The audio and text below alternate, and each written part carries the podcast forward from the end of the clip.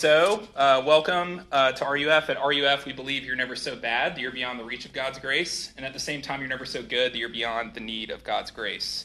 Uh, and so that means that RUF is all about God's kindness. We believe that the Christian life is foundationally rooted in God's kindness to you. You are given uh, the good life as a gift in Jesus. That's what the Christian life is all about. And this semester, we've been going through a series uh, called Who is Jesus? And we're looking at these seven sayings that Jesus had in the Gospel of John, where he says, I am blank. Um, tonight we're looking at him saying, I am the good shepherd. And why are we considering who Jesus is? Uh, we're considering that because we believe at RUF that who Jesus is is the most important thing to consider. Uh, there was a uh, 19th century Scottish preacher uh, named John Duncan. He said this He said, Jesus either deceived mankind by conscious fraud or he himself was deluded and self deceived, or he was divine. There is no getting out of this trilemma. That word trilemma, I don't know if it's actually a word, uh, but what he means there is this C.S. Lewis says the same thing that Jesus is either a liar, a lunatic, or he's Lord. He either uh, is trying to deceive people with the claims that he makes in the Gospels, or he himself is deceived and he's crazy and doesn't know what he's up to, or he is who he says he is. And that's kind of why we're considering who Jesus is this semester, because we think this is the most important question. And so tonight we're considering Jesus' fourth I am saying. Jesus says, I am the good shepherd. I am the good shepherd. Uh, what does Jesus mean by this? Kind of our main theme for the night is that Jesus means to tell us that he is the best voice that we can listen to. Jesus means to tell us he is the best voice that we can listen to. Okay, so in saying, I am the good shepherd, uh, Jesus is not just telling us that he's the best voice that we can listen to, he's also telling us something about the voices that we already listen to. Uh, so if you remember, two weeks ago, we considered Jesus' saying where he said, I am the door. Uh, this saying here is just right after it. Uh, and if you remember that last time, that the context was really important. So in John chapter 9, which is right before this, Jesus has just healed this man who was born blind and he is seen kind of in the temple at home with God and at home with his people. Uh, and the Pharisees, they see this guy, this guy who was uh, a person who was born blind, just living completely healthily at home with God and his people. And they're confronted by it because this man being healed, uh, it, it confronts their worldview because their worldview was bad things happen to bad people. And so they didn't know what to do with a good thing like this happening to this bad person. They didn't know what to do with like a moral failure somehow belonging in God's people. And so Jesus, in response to that, he says, I am the door, right? I'm the one who lets the sinners in. I'm the one who gives people access to God. And then he's continuing on in his conversation talking about the Pharisees, and he continues by saying, I am the good shepherd. I am the good shepherd.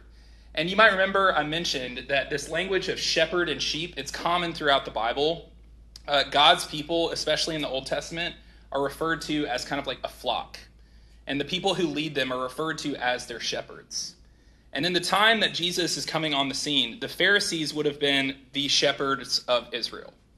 They would have been kind of like the loudest voice. Like if you're a person alive in Jesus' day and you're trying to think about like how do I live a good life? The Pharisees would be the loudest voice. They would be the loudest voice telling you what you should do uh, they would have like answers for everything. Here's how you cut your hair. Here's how you spend your money. Here's how you raise your kids. All of that stuff. They had answers for how to live the good life. And so, in calling himself the good shepherd, Jesus is drawing a contrast between himself and the Pharisees. He's saying, I am the good shepherd, they are not. I am the good shepherd, and they are not. And what does he say specifically about them? Uh, he says it in verses 12 and 13.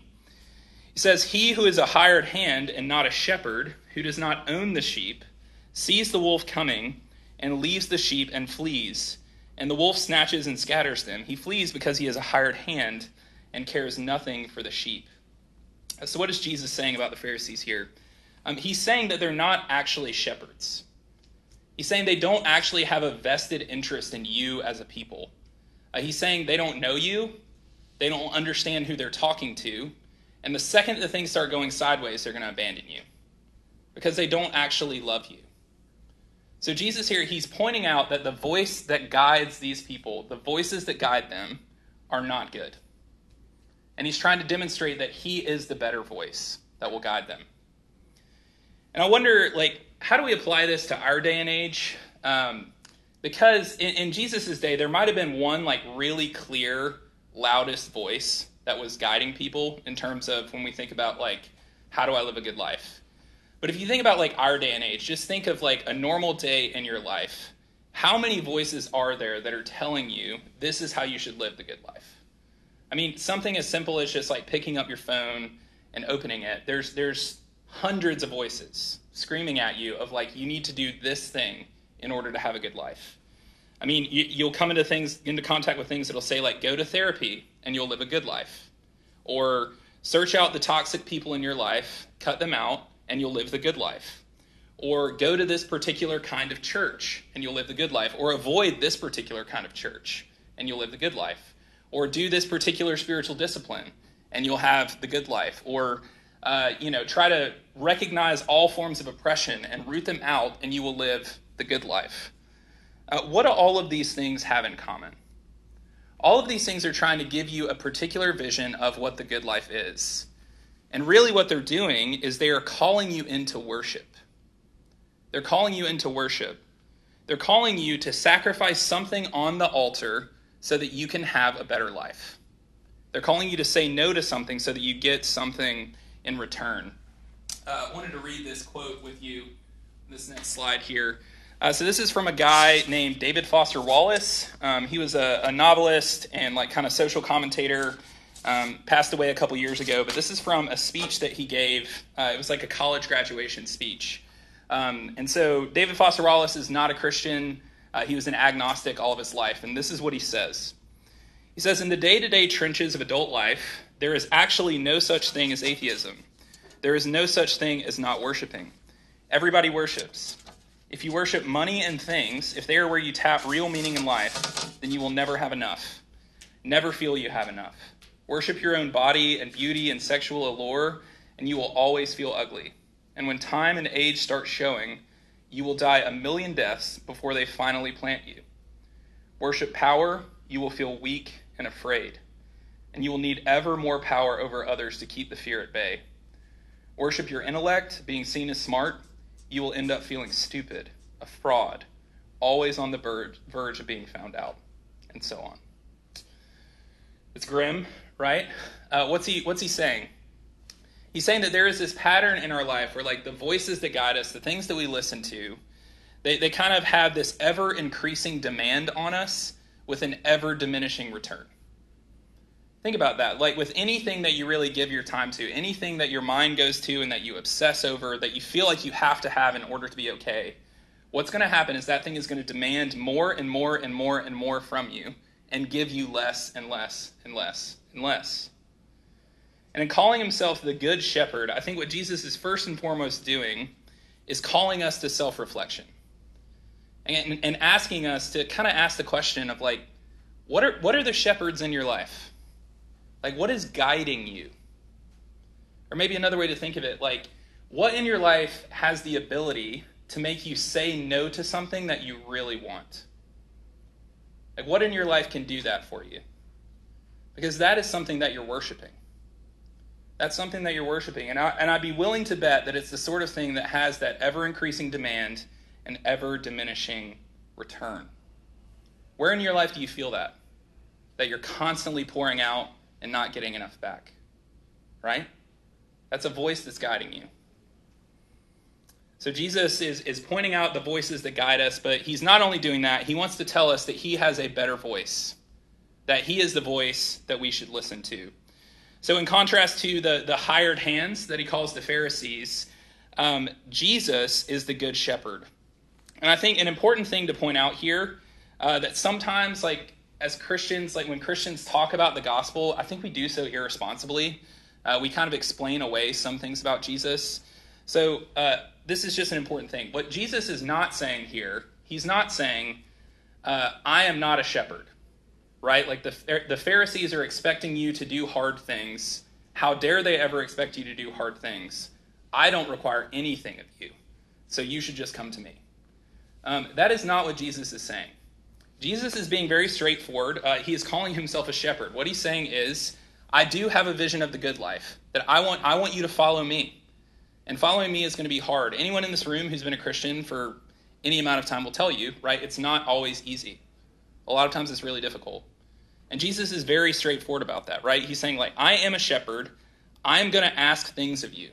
I'm calling you to worship. I'm calling you to do hard things.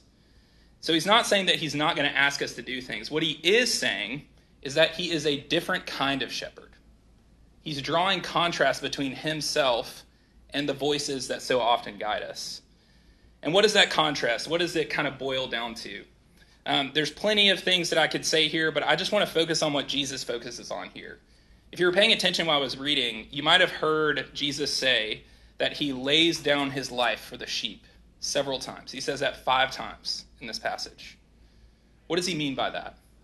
How does Jesus lay down his life? I think what he's doing here is he's pointing out that he has a different disposition toward us than all of the voices that guide us. He is saying that, that there's something distinct about him, namely that he lays down his life. And he's saying there's no other voice in your life that guides you that's like that. So, what does that look like for Jesus to lay down his life for you? Uh, I heard this story recently of uh, it's actually about um, some folks in St. Louis where I used to live. Um, but if you know anything about St. Louis, you know the Mississippi River runs like right through it, and it's pretty nasty. The river is. Uh, there's a lot of barges that go down it, and they they kind of bring a lot of silt with them, and it gets deposited on the side. Uh, and it can be pretty dangerous what gets deposited on the side because it creates basically these like quicksand sinkholes and so people can like fall into them, and it happens somewhat frequently that people will fall into them and die. Um, and I heard this story of these uh, two brothers.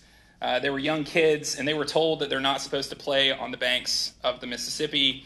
Uh, of course, they decide to go and play. Um, they go to play, they don't come back, they're gone for a long time. So there's a search party sent out to find these two brothers. And they look and they look and they look, and then finally, they find one of the brothers and they see him and he's in one of these sinkholes basically up to his neck and he's like passed out. And you know they get to him and they they start to dig him out a little bit. They get him about halfway out. They kind of revive him and like he starts talking and they're like are, are you okay? He's like i'm fine. They're like Where, where's your brother? And he says well i'm standing on his shoulders.